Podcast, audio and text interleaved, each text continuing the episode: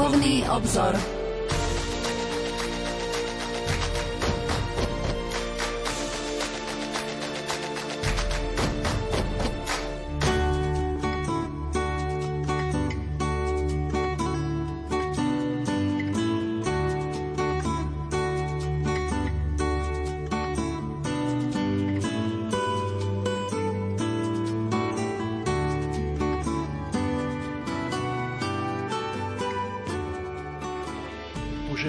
Útorkový večer, milí poslucháči.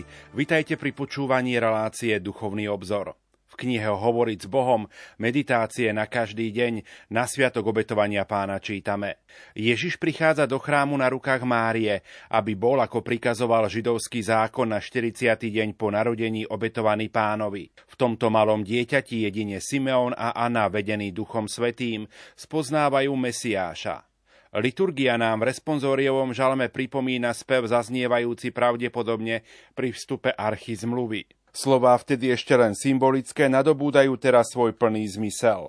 Zdvihnite brány svoje hlavice a vyvýšte sa brány prastaré, lebo má vstúpiť král slávy. Po obriezke sa podľa zákona mali splniť dva obrady. Prvorodený syn sa mal predstaviť a obetovať pánovi a potom vykúpiť. Matka sa mala zase očistiť, lebo podľa zákona bola obradne nečistá. V knihe Exodus čítame Zasveď mi všetko prvorodené, čo u Izraelitov otvára materské lono, či už u ľudí alebo u dobytka, to bude moje. Obetovanie všetkého prvorodeného sa uskutočňovalo na pamiatku zázračného vyslobodenia ľudu Izraela z egyptského zajatia. Všetci prvorodení mužského pohlavia boli predstavení pánovi a v zápätí potom vrátení ľudu. Pana Mária si pripravila srdce tak, ako to len ona mohla urobiť, aby obetovala Bohu Otcovi svojho syna a s ním aj seba samú. Pritom obnovila svoje fiat, nech sa mi stane, a ešte raz odozdala svoj život do Božích rúk. Ježiš bol obetovaný otcovi na rukách Márie. Nikdy sa ešte v tomto chráme neodohrala podobná obeta a už sa ani nikdy nezopakuje. Nasledujúcu obetu uskutoční sám Ježiš po vyše 30 rokoch za mestom na Kalvárii. Milí poslucháči, v dnešnej relácii Duchovný obzor si viac povieme o zajtrajšom sviatku obetovania pána. Pokojný dobrý večer a ničím nerušené počúvanie vám zo štúdia Rádia Lumen Prajú. Majster zvuku Marek Rímovci, hudobná redaktorka Diana Rauchová a moderátor Pavol Jurčaga. Zajtra na úvod Svetých Omší budeme počuť aj tieto slová. Slovo má Peter Staroštík, dekan Bansko-Bystrickej katedrály. Drahí bratia a sestry, pred 40 dňami sme s radosťou oslavovali narodenie Krista Pána. Dnes si pripomíname, ako Panna Mária a svätý Jozef obetovali Ježiša v chráme. Pán Ježiš sa teda podrobil predpisom zákona, ale predovšetkým sa chcel stretnúť so svojim ľudom, ktorý ho zvierov očakával. A naozaj, Simeon a Anna prišli do chrámu vedení Duchom Svetým – ktorý ich osvietil, aby v malom dieťati spoznali svojho pána. A oni ho vyznali pred všetkými s veľkou radosťou. Aj my sme sa tu zišli z podnetu Ducha Svetého a spoločne pôjdeme do Božieho chrámu stretnúť sa s Kristom. Nájdeme ho a spoznáme pri lámaní eucharistického chleba. Tento božský pokrm nás posilní, aby sme vydržali na púti, ktorá nás dovedie do nebeskej vlasti, kde sa budeme väčšine tešiť z Kristovej prítomnosti.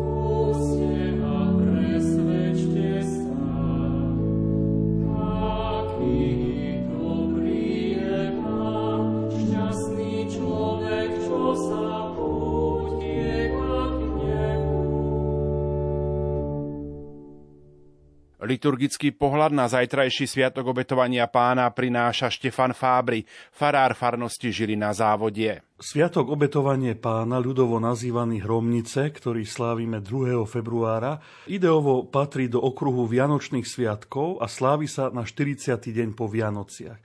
Pred liturgickou reformou, druhým vatikánskym koncilom, sa práve týmto sviatkom končilo Vianočné obdobie. Jeho náplňou sú udalosti, ktoré opisuje Lukášovo evanílium v druhej kapitole. Tam sa píše, že Ježišovi rodičia splnili Mojžišové predpisy o rituálnej čistote, podľa ktorých bola matka po pôrode chlapca nečistá 40 dní a potom bola povinná priniesť obetu na očistenie.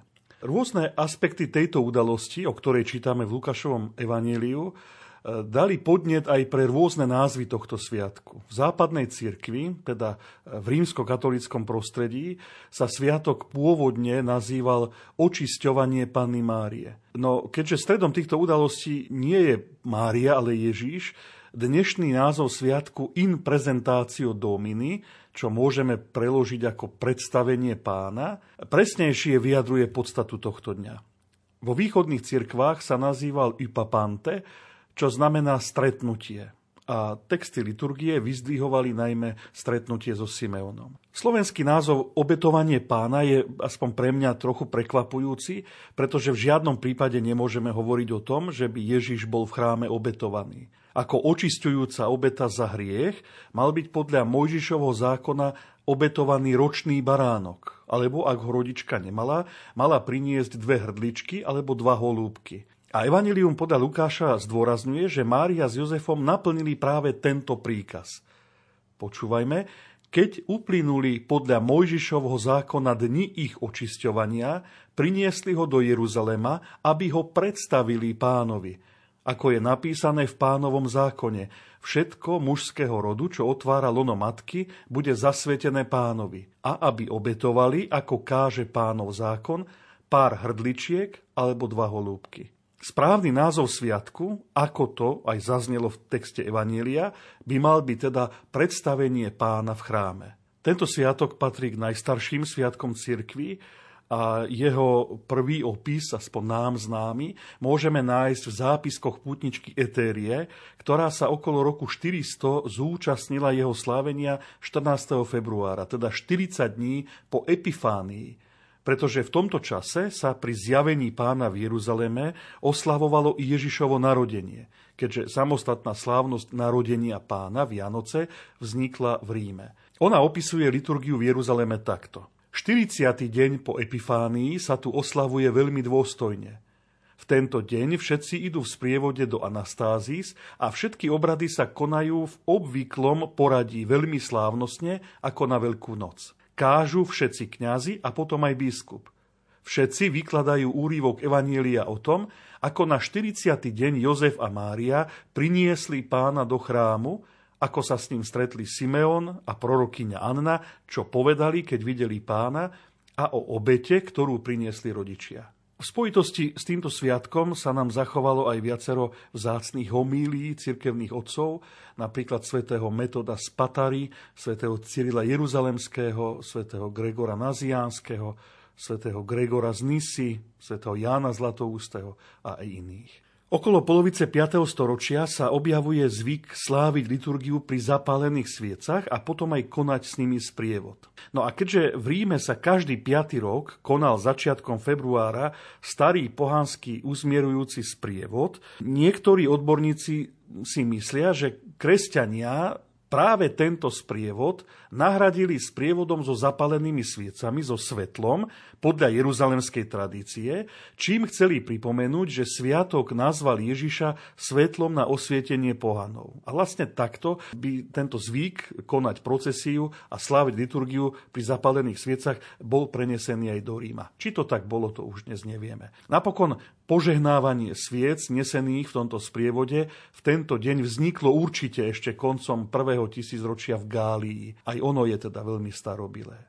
Rád by som sa krátko zastavil aj pri sviecach požehnaných v tento deň, ktoré sú v našom prostredí hlboko spojené s ľudovou nábožnosťou a sú považované za jedny z najdôležitejších svetenín. Požehnávali sa totiž nielen pre liturgický sprievod, ale aj preto, aby si ich kresťania odnášali do svojich domovov. Podľa dávnej tradície ich zapaľovali pri živelných pohromách, najmä pri búrkach, krúpobytí alebo hromobití. Práve preto sa sviečky nazývajú hromničky a odtiaľ pochádza aj ľudový názov sviatku hromnice. Rovnako sa tieto sviece vkladali do rúk umierajúcim, aby boli podobní múdrym pannám, ktoré vychádzajú v ústrety ženíchovi so zažatými lampami v rukách. Čo sa týka liturgického slávenia, hoci liturgia stále predpokladá, že sa veriaci zhromaždia na mieste, kde sú požehnané sviece a následne sa koná sprievod na miesto slávenia Eucharistie, je dnes zrejme zvykom to, že sprievod koná len kňaz s asistenciou a sviece sa požehnávajú pri vchode do kostola, pričom veriaci si ich obvykle držia v rukách. Teologickú náplň dnešného dňa vyjadruje prorok Malachiaš v prvom čítaní. Potom príde do svojho chrámu pán, ktorého hľadáte. Čím predstavuje Ježiša ako Boha, ktorý vchádza do svojho vlastného chrámu. No môžeme ho vidieť aj ako človeka, ktorý sa vo všetkom, a teda aj v plnení zákona, pripodobňuje svojim bratom. A to zase vyjadruje druhé čítanie z listu Hebrejom. Pápež svätý Ján Pavol II spojil tento sviatok s obnovou reholných slubov, čo súvisí s úctou k poslušnosti Jozefa a Márie pánovmu zákonu, chudoba svätých manželov a panenský stav Ježišovej matky, ako to pripomína direktórium o ľudovej zbožnosti a liturgii. Tento sviatok má teda aj svoju zaujímavú históriu, určite je spojený s mnohými ľudovými zvykmi a ľudovou nábožnosťou, ale ponúka nám aj veľké bohatstvo eh, teologických či biblických textov.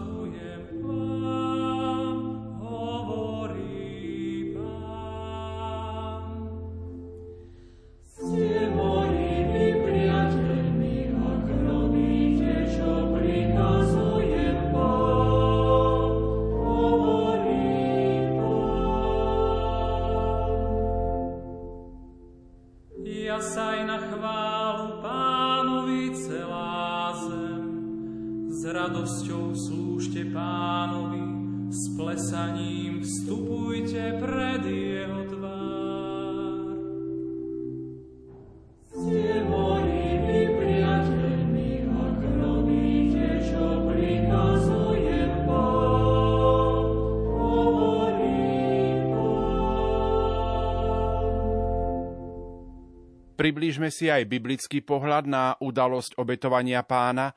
Slovo má profesor František Trstenský, dekan farár v Kežmarku. Bohoslužba slova tohto sviatku ako prvé čítanie ponúka možnosť výberu medzi starozákonným čítaním z knihy proroka Malachiáša a novozákonným čítaním z listu Hebrejom. Je dôležité aj pre lektorov a pre kňaza, aby pouvažoval, ktorému čítaniu dá prednosť, pretože o to sa odvíja aj pohľad na bohoslužbu slova. Kniha proroka Malachiáša ponúka teda starozákonnú perspektívu, to znamená, je to pohľad prislúbení, je to pohľad očakávaní, ktoré sa potom naplnili v príchode Mesiáša. Prorok Malachiáš pôsobil približne v rokoch 440 až 410 pred Kristom. Táto kniha je veľmi krátka, má len tri kapitoly a prorok okrem iného sa zameriava aj na príchod predchodcu pána Ježiša. Keď hovorí, hľa, ja vám pošlem proroka Eliáša skôr, než príde pánov deň. Samotný Ježiš Kristus neskôr pri premenení na vrchu povie, vyriekne, že prorok Eliáš už prišiel a bol to Ján Krstiteľ.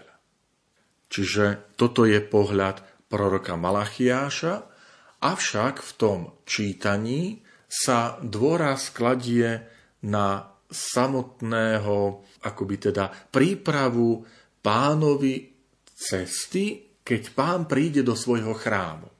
A práve toto je myšlienka, ktorá je spojená so sviatkom obetovania pána, že Mária a Jozef prinášajú do chrámu dieťa, aby ho tam predstavili pánovi. Preto aj v latinskom názve tento sviatok sa nenazýva obetovanie pána, ale prezentácio dominy, uvedenie, predstavenie pána. Čiže tu je ten Mesiáš dlho očakávaný a teraz nastáva plnosť času, nastáva naplnenie tých starozákonných prislúbení a Mesiáš prichádza do svojho chrámu. Ak sa kňaz rozhodne v rámci homílie zamerať na prvé čítanie z listu Hebrejom, tá perspektíva je odlišná už je odlišná z toho dôvodu, že ide o novozákonný spis, ktorý vznikol po Ježišovi Kristovi, po evaníliách. List Hebrejom sa datuje niekde ku koncu prvého storočia, to znamená niekde roky 80-90 prvého storočia po Kristovi. Pohľad autora listu Hebrejom je pohľadom na Ježiša Krista ako toho, ktorý prišiel v ľudskej prirodzenosti, stal sa človekom a ako človek mal spoluúčasť na všetkom, čo patrí k ľudskej prirodzenosti. Ježiš sa narodil do konkrétneho času, priestoru, ale aj do konkrétneho národa a náboženstva. Lebo sa narodil do židovského národa a teda aj prijal židovské náboženstvo. A súčasťou židovského náboženstva podľa predpisov pánovho zákona bolo, že na 40. deň po narodení, keď to bol chlapec, rodičia mali priniesť výkupné za tohto prvorodeného ako spomienku a poďakovanie, že keď boli otrokmi v Egypte, pán ich uchránil prvorodených zo židovského národa tej záverečnej desiatej egyptskej rane a nezahynuli a preto ako poďakovanie, ako zasvetenie prinášali dary aj finančný obnos, ktorým ďakovali pánovi a vlastne ako by ho vykúpili z toho zasvetenia pánu Bohu. Lebo bol príkaz, že všetko prvorodené, čo otvára lono matky mi bude zasvetené. Takže tu úmysel svetopisca z listu Hebrejom je ukázať, že Ježiš Kristus sa stal človekom, prijal na seba ľudskú prirodzenosť a podriadil sa aj tým predpisom, ktoré platili pre židovské náboženstvo. Autor veľmi pekne hovorí, že vo všetkom sa musel pripodobniť bratom, aby sa stal milosrdným a verným veľkňazom pred Bohom a odčinil hriechy ľudu. A pretože sám prešiel skúškou utrpenia, môže pomáť tým, ktorí sú skúšaní. To znamená, to prinášanie Ježiša do chrámu z pohľadu listu Hebrejom, ako je zaradený do liturgie tohto sviatku, znamená, že pozrite, pán sa pripodobňuje, má spoluúčasť na tom všetkom, čo aj vy zachovávate a vykonávate. A to preto, aby ukázal príklad a zároveň práve tým pripodobnením, že berie to na seba, ľudskú prirodzenosť a nás vykupuje z hriechov. Dáva nám príklad. Túto líniu vidíme aj ďalej pri Ježišovom krste. Keď Ježiš je pokrstený, on príjima obrad pokánia, ktorý vysluhuje Ján Krstiteľ, hoci ho sám nepotrebuje, ale je to pripodobnenie sa svojim bratom vo viere, aby nás takto vykúpil. Ako odpoveď na prvé čítanie zaznieva Žalm 24. Tento žalm je odpoveďou najmä na čítanie z knihy proroka Malachiáša. Je to pochopiteľné, pretože aj žalmy patria medzi starozákonné texty svätého písma, tak ako aj kniha proroka Malachiáša. V žalme sa hovorí o tom, aby brány sa zdvihli svoje hlavice, lebo má vstúpiť kráľ slávy. Pán mocný a silný, to je ten kráľ slávy. Pôvodne tento žalm je oslavou Boha, ktorého sídlom alebo symbolom prebývania je Jeruzalemský chrám, mesto Jeruzalem, ktoré bolo obkolesené múrmi, hradbami. Tieto hradby mal aj samotný Jeruzalemský chrám. A pánova sláva, Boh prichádza do svojho chrámu. A tento žalm ho oslavuje, ospevuje ako pravého, skutočného vládcu, kráľa nad Izraelom. V aplikácii tohto žalmu na dnešný sviatok obetovania pána sme práve v tej myšlienke, že prichádza v osobe Ježiša Krista, Mesiáš, Boží syn, aby prišiel do svojho chrámu, aby svojou prítomnosťou naplnil pánovu, pánov chrám, pánovu velebu. Je zaujímavé, že okrem tejto udalosti, keď na 40. deň Márie Jozef prinášajú dieťa, do chrámu sa ešte v detstve spomína ďalšia návšteva chrámu a to je, keď Ježiš mal 12 rokov, prišiel do Jeruzalema, zostal v chráme, o čom jeho rodičia Mária a Jozef nevedeli a po troch dňoch ho našli. Je to preto zaujímavé, že prvé slova, ktoré v Lukášovom evanieliu Ježiš predniesie, sú práve slova, ktoré povie 12-ročný Ježiš v chráme, potom ako ho Mária mu povie, syn môj, s bolesťou sme ťa hľadali ja a tvoj otec, pozemský otec Jozef. A na to Ježiš odpovedá, prečo ste ma hľadali? Nevedeli ste, že mám byť tam, kde ide o môjho otca? Čiže Jeruzalemský chrám je dom otca, je dom Ježišovho Otca, pretože Ježiš, Boží syn, je tam, kde ide o jeho Otca. A to je aj vlastne taký prvý význam, zmysel tohto sviatku, predstavenia, že to je ten Mesiáš, to je ten zasvetený pánov, ktorý prichádza a preto žalmom mu zdávame chválu a je na tom pekné, že nielen človek je pozvaný, aby pozdvil hlas chválou a velebou, lebo prichádza pán, ale symbolický žalmista pozýva aj brány a predovšetkým brány bývali ozdobené hlavicami, aby akoby sa tak vypli, vystreli, pretože on, ten skutočný kráľ, teraz prichádza. Pán, ktorý je mocný a silný, pán, ktorý je mocný v boji, že privítajte svojho kráľa slávy. Evanieliový úryvok vlastne odpovedá alebo zobrazuje podstatu sviatku obetovania pána. Je to Evangelium podľa Lukáša, druhá kapitola. V tomto úrivku sa teda približuje samotná udalosť, ako Mária a Jozef priniesli dieťa Ježiša do Jeruzalemského chrámu na 40. deň po narodení. Jeruzalemský chrám je centrom pre Lukášovo evanílium. Tam sa jeho evanílium začína obetou kniaza Zachariáša a končí sa jeho evanílium opäť v chráme zmienkou, že po Ježišovom na nebo vstúpení učeníci s veľkou radosťou sa vrátili do Jeruzalema, stále boli v chráme a velebili Boha. To je posledná kapitola, 24. kapitola Lukášovho Evanielia. To znamená, v centre máme chrám. Potom zaujímavou postavou tej udalosti je Simeon.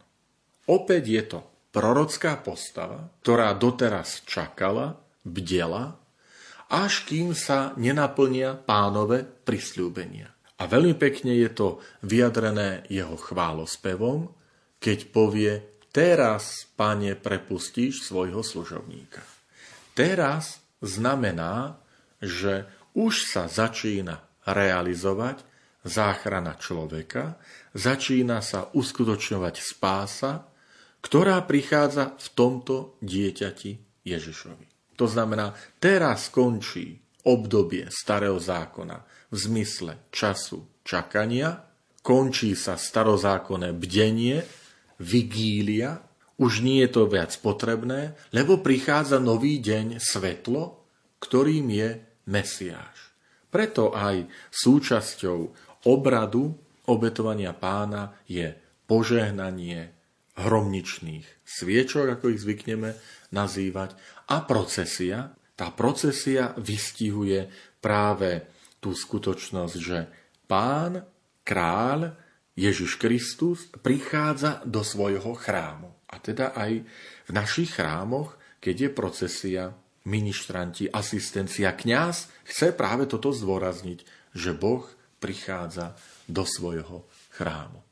Sme tu svetkami v liturgii istého protikladu, lebo Simeon na sklonku svojho života prednáša svoju oslavu Boha, keď berie do náručia dieťa, ktoré ešte len ktorému začína život. A zapálené sviečky v dnešný sviatok sú symbolickým pripomenutím toho, aby sme aj my boli nádejou pre tento svet, aby sme ako kresťania svojim životom prinášali Krista svetlo. Samozrejme, v centre pozornosti je aj Mária, pretože práve jej adresuje Simeon slova proroctva, keď hovorí o meči, ktorý prenikne jej dušu. Už tie najstaršie interpretácie, vysvetlenia týchto slov vnímali tú účasť Márie na utrpení svojho syna, najmä pod krížom.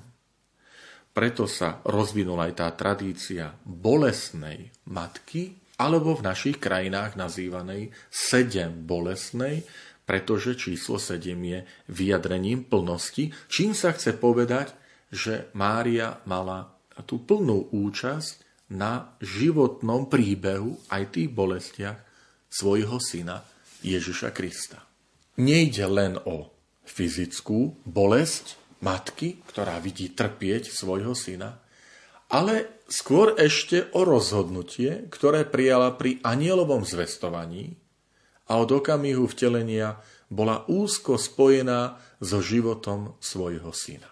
To znamená, keď Mária pri zvestovaní povedala, hľa, pánova služobnica, nech sa mi stane podľa tvojho slova, ako to zachytil evangelista Lukáš, tak zároveň hneď ten istý evangelista ukazuje, pozrite, toto dobrovoľné prijatie na seba Božej vôle, ako to ukazuje Mária, prináša so sebou aj už prvé teda naplnenia, že naozaj pozri, máš účasť na utrpení svojho syna, pretože si sa dala dobrovoľne, slobodne k dispozícii Bohu. A to znamená mať účasť aj na, tých, na tom osude, na tom živote Božieho syna, ktorý ide taktiež touto cestou kríža. Silný odkaz pre nás, lebo rozhodnutie žiť v tomto svete ako kresťan je rozhodnutím mať účasť na utrpení Krista. A neraz ide o znamenie, ktorému budú protirečiť, ktorému sa tento svet posmieva a ktoré dokonca niekedy aj najbližšia rodina príjima s ťažkosťami. Je to dôležitý odkaz toho čítania Božieho slova aj pre nás, lebo v tých slovách Simeona, ktorý povie matke, že on bude znamením o Ježišovi Kristovi, že on bude znamením, ktorom budú protirečiť, tak každý kresťan, tým my vieme, že slovo kresťan znamená Kristov, ten, ktorý patrí Kristovi, Kristus, čiže druhý Kristus, tak aj naše rozhodnutie je, chcem byť pre tento svet znamením. Chcem svietiť. Preto opäť aj ten motív zapálenej, zažatej sviece, svetlo, kde Ježiš potom neskôr povie, vy ste svetlo sveta, a tak svieťte, aby druhí videli vaše dobré skutky a zvelebovali Otca, ktorý je na nebesiach. Ten Otec, o ktorom 12-ročný Ježiš povie, mám byť tam, kde ide o môjho Otca a my ho to máme v tomto nasledovať. Ale zároveň týmto znamenie, byť znamením, už nám dáva aj vysvetlenie, že prečo už teraz svätý Ján Pavol II ustanovil tento deň ako deň zasveteného života. Pretože aj zasvetené osoby, reholníci, reholníčky, sú znamením pre tento svet. A to predovšetkým tým, že sa rozhodujú pre naozaj výnimočný štýl života v chudobe, poslušnosti a v čistote, tým, že ukazujú, že sa dá žiť v spoločenstve, kde iste prichádzajú napätia, konflikty, ako aj v našich rodinách a spoločenstvách, tak aj v tých reholných komunitách určite, ale zároveň môžu byť znamením, ako tie konflikty, ako tie ťažkosti aj riešiť. Oni to riešia ako bratia a sestry v komunitách. My sa máme tiež usilovať ich riešiť navzájom ako tí, ktorí chcú nasledovať Krista. A potom aj to viditeľné znamenie svojim habitom, svojim oblečením, reholným rúchom, taktiež vydávajú svedectvo, že je tu Boh, je tu Kristus v tomto svete a sú tu osoby, ktoré to evanílium žijú naozaj radikálne a nám pripomínajú ten záväzok, ktorý sme prijali aj v krste, keď sme veriaci. Keď je ten, to symbolické odovzdanie košielky, krstného rúcha, a tam kňaz povie pri krste dieťaťa, obliekol si sa v Krista. Takže deň zasveteného života sa nedotýka len reholníkov, reholníc, ale sa dotýka každého, kto sa rozhodol, že chce byť kresťanom, lebo tým rozhodnutím zobral na seba Krista, obliekol sa v Krista. A teda usilujme sa, aby aj našim životom druhí ľudia mohli vidieť Krista. Aby na nás, v našom prístupe, v našom správaní, v, našom, v našej reči, aj v odpustení, aj v riešení rôznych ich ťažkostí, starostí, mohli odčítať, mohli vidieť, že tento človek sa rozhodol oblieci Krista, sa rozhodol byť svetlom pre tento svet.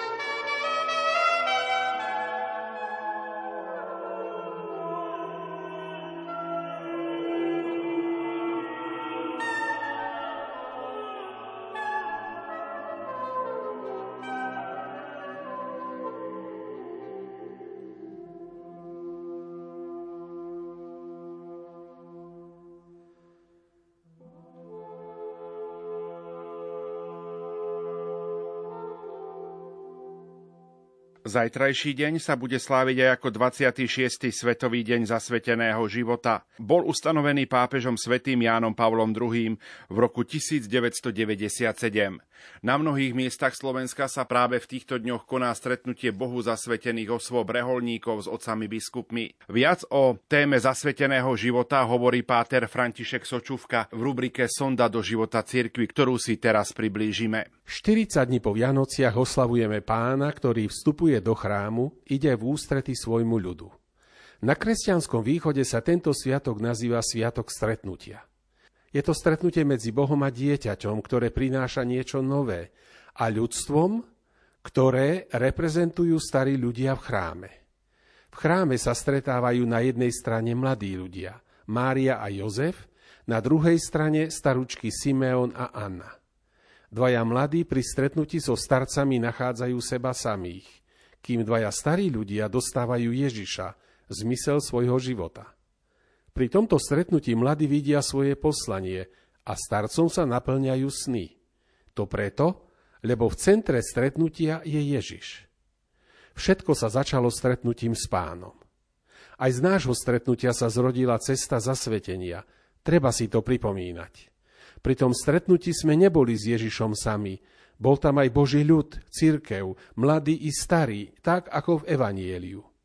Kým mladí Mária a Jozef verne dodržiavajú predpisy zákona a nič nehovoria, starci Simeon a Anna pribiehajú a prorokujú. Zdalo by sa, že by to tak malo, zdalo by sa, že by to malo byť naopak. Vo všeobecnosti mladí ľudia hovoria značením o budúcnosti, zatiaľ čo starší ľudia strážia minulosť. Naše osobné stretnutie s Bohom si nemôžeme obnoviť bez iných nikdy nesmieme odpísať inú generáciu. Pretože ak mladí sú povolaní otvoriť nové dvere, tak starí majú kľúče. Niet budúcnosti bez stretnutia medzi staršími a mladými. Niet rastu bez koreňov a niet rozkvetu bez nových výhonkov.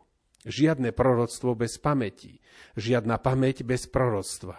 Vždy vo vzájomnom stretnutí. Dnešný hektický život nás vedie zatvárať mnoho dverí k stretnutiu. Stále otvorené zostávajú len dvere obchodných centier a spojenia cez internet. V zasvetenom živote nech to tak nie je. Brada, sestra, ktorých mi Boh dáva, sú súčasťou môjho príbehu. Sú to dary, ktoré treba chrániť. Nech sa nestane, že budeme hľadieť viac na obrazovku mobilu, než bratovi do očí, alebo sa zameriame na naše programy viac ako na pána. Pretože keď sa do centra dostanú viac projekty, techniky a štruktúry, zasvetený život prestáva priťahovať a už viac nekomunikuje, nerozkvitá, pretože zabúda na to, čo má pod zemou, to je na korene. Zasvetený život sa rodí a obrodzuje zo stretnutia s Ježišom. Je to podvojná koľaj, po ktorej sa pohybuje. Na jednej strane iniciatíva Božej lásky, ktorou sa všetko začína a ku ktorej sa musíme vždy vracať. Na druhej strane naša odpoveď, ktorá je pravou láskou vtedy, keď je bez ak a bez ale, keď napodobňuje Ježiša chudobného, čistého a poslušného. Život sveta sleduje pôžitky a túžby seba samého. Zasvetený život oslobodzuje city od každého vlastnenia, aby sme plne milovali Boha a iných. Svetskému životu záleží na tom, aby robil to, čo chce, Zasvetený život si vyberá pokornú poslušnosť ako najväčšiu slobodu. A zatiaľ, čo život sveta zakrátko zanechá prázdnymi rukami i srdce, život podľa Ježiša naplňa pokojom až do konca, tak ako v Evanieliu, kde starci prichádzajú šťastní ku sklonku svojho života s pánom náruči a s radosťou v srdci. Držať pána v náruči – nie len v hlave a v srdci, ale v náruči, vo všetkom, čo robíme. V modlitbe, v práci, pri stole, pri telefonovaní, v škole, všade. Mať pána v náruči je protiliekom na izolovaný mysticizmus i na nespútaný aktivizmus. Prežívať stretnutie s Ježišom je liekom na paralýzu normálnosti. Je otvorením sa dennému výrvaru milosti dovoliť Ježišovi, aby sa s nami stretol, vyhľadávať stretnutie s Ježišom, to je tajomstvo, ako si zachovať oheň duchovného života. Stretnúť sa v Ježišovi ako bratia a sestry, mladí i starí, aby sme prekonali jalové rečnenie o starých dobrých časoch, aby stíchlo šomranie, že tu už nič nefunguje. Ak sa každý deň stretávame s Ježišom a s bratmi, srdce sa nepolarizuje smerom k minulosti alebo smerom k budúcnosti. Žije Boží dnešok v pokoji so všetkými.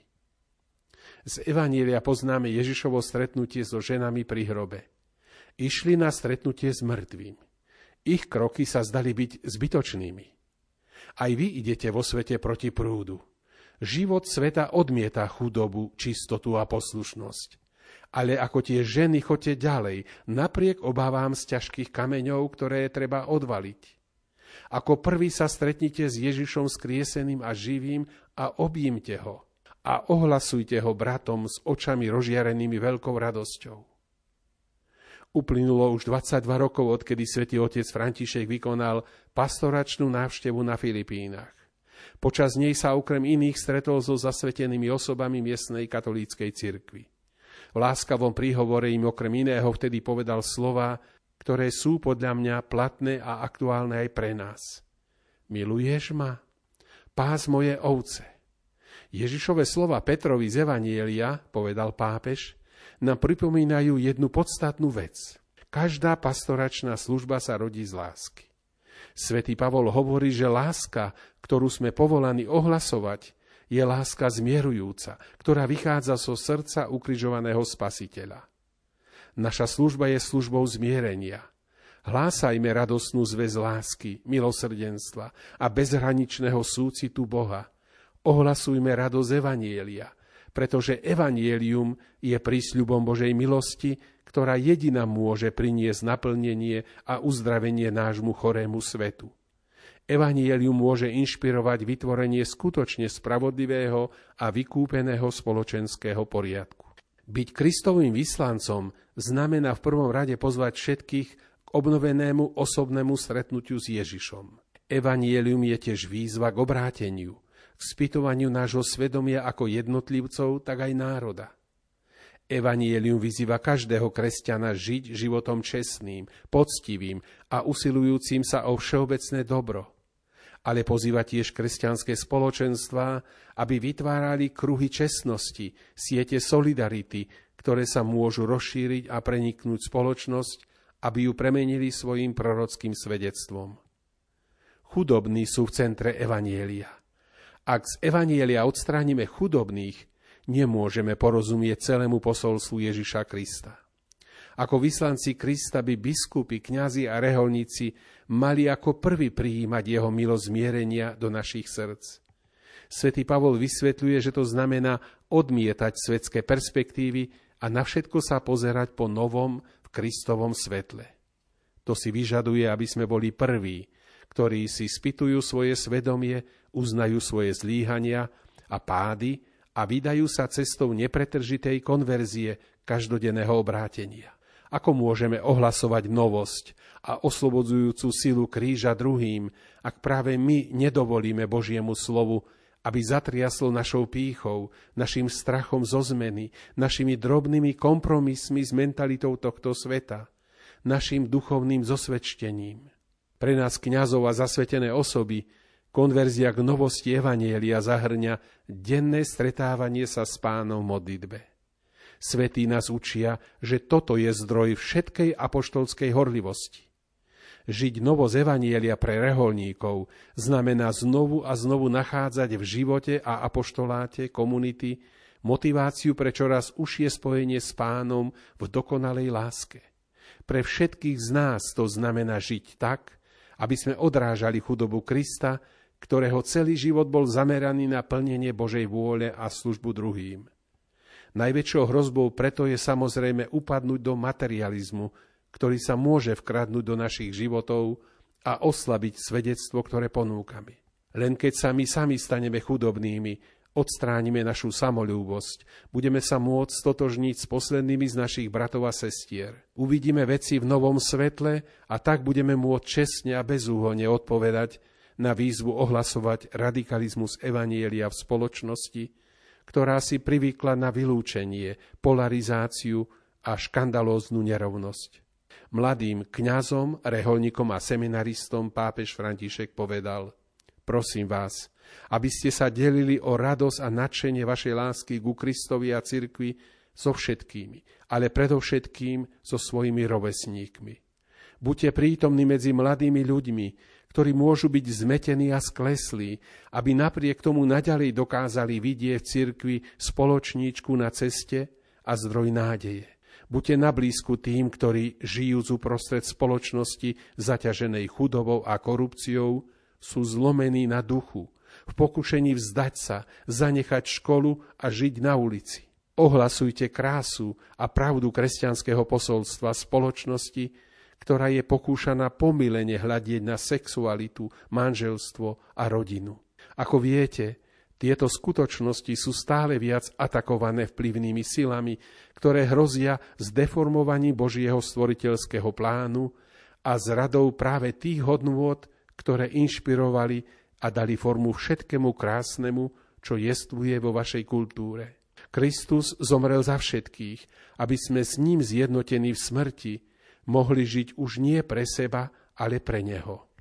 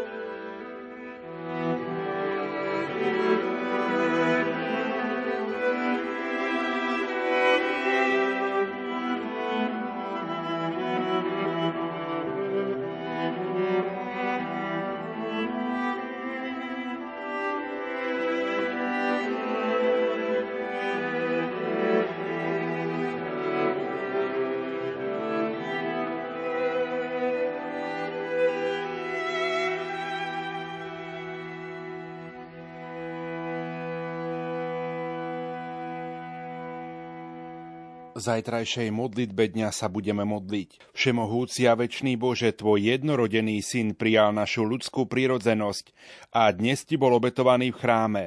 Pokorne ťa prosíme, očisti nás, aby sme aj my mohli s čistým srdcom predstúpiť pred Tvoju tvár. Skrze nášho pána Ježiša Krista, Tvojho syna, ktorý je Boh, a s Tebou žije a kráľuje v jednote Ducha Svetého, po všetky veky vekov. Amen. Milí poslucháči, končí sa dnešná relácia Duchovný obzor, kde sme si predstavili zajtrajší sviatok, obetovanie pána z pohľadu liturgistu, biblistu a reholníka. Za pozornosť vám tejto chvíli ďakuje vysielací tým zložení majster zvuku Marek Rimóci, hudobná redaktorka Diana Rauchová a moderátor Pavol Jurčaga. Do počutia.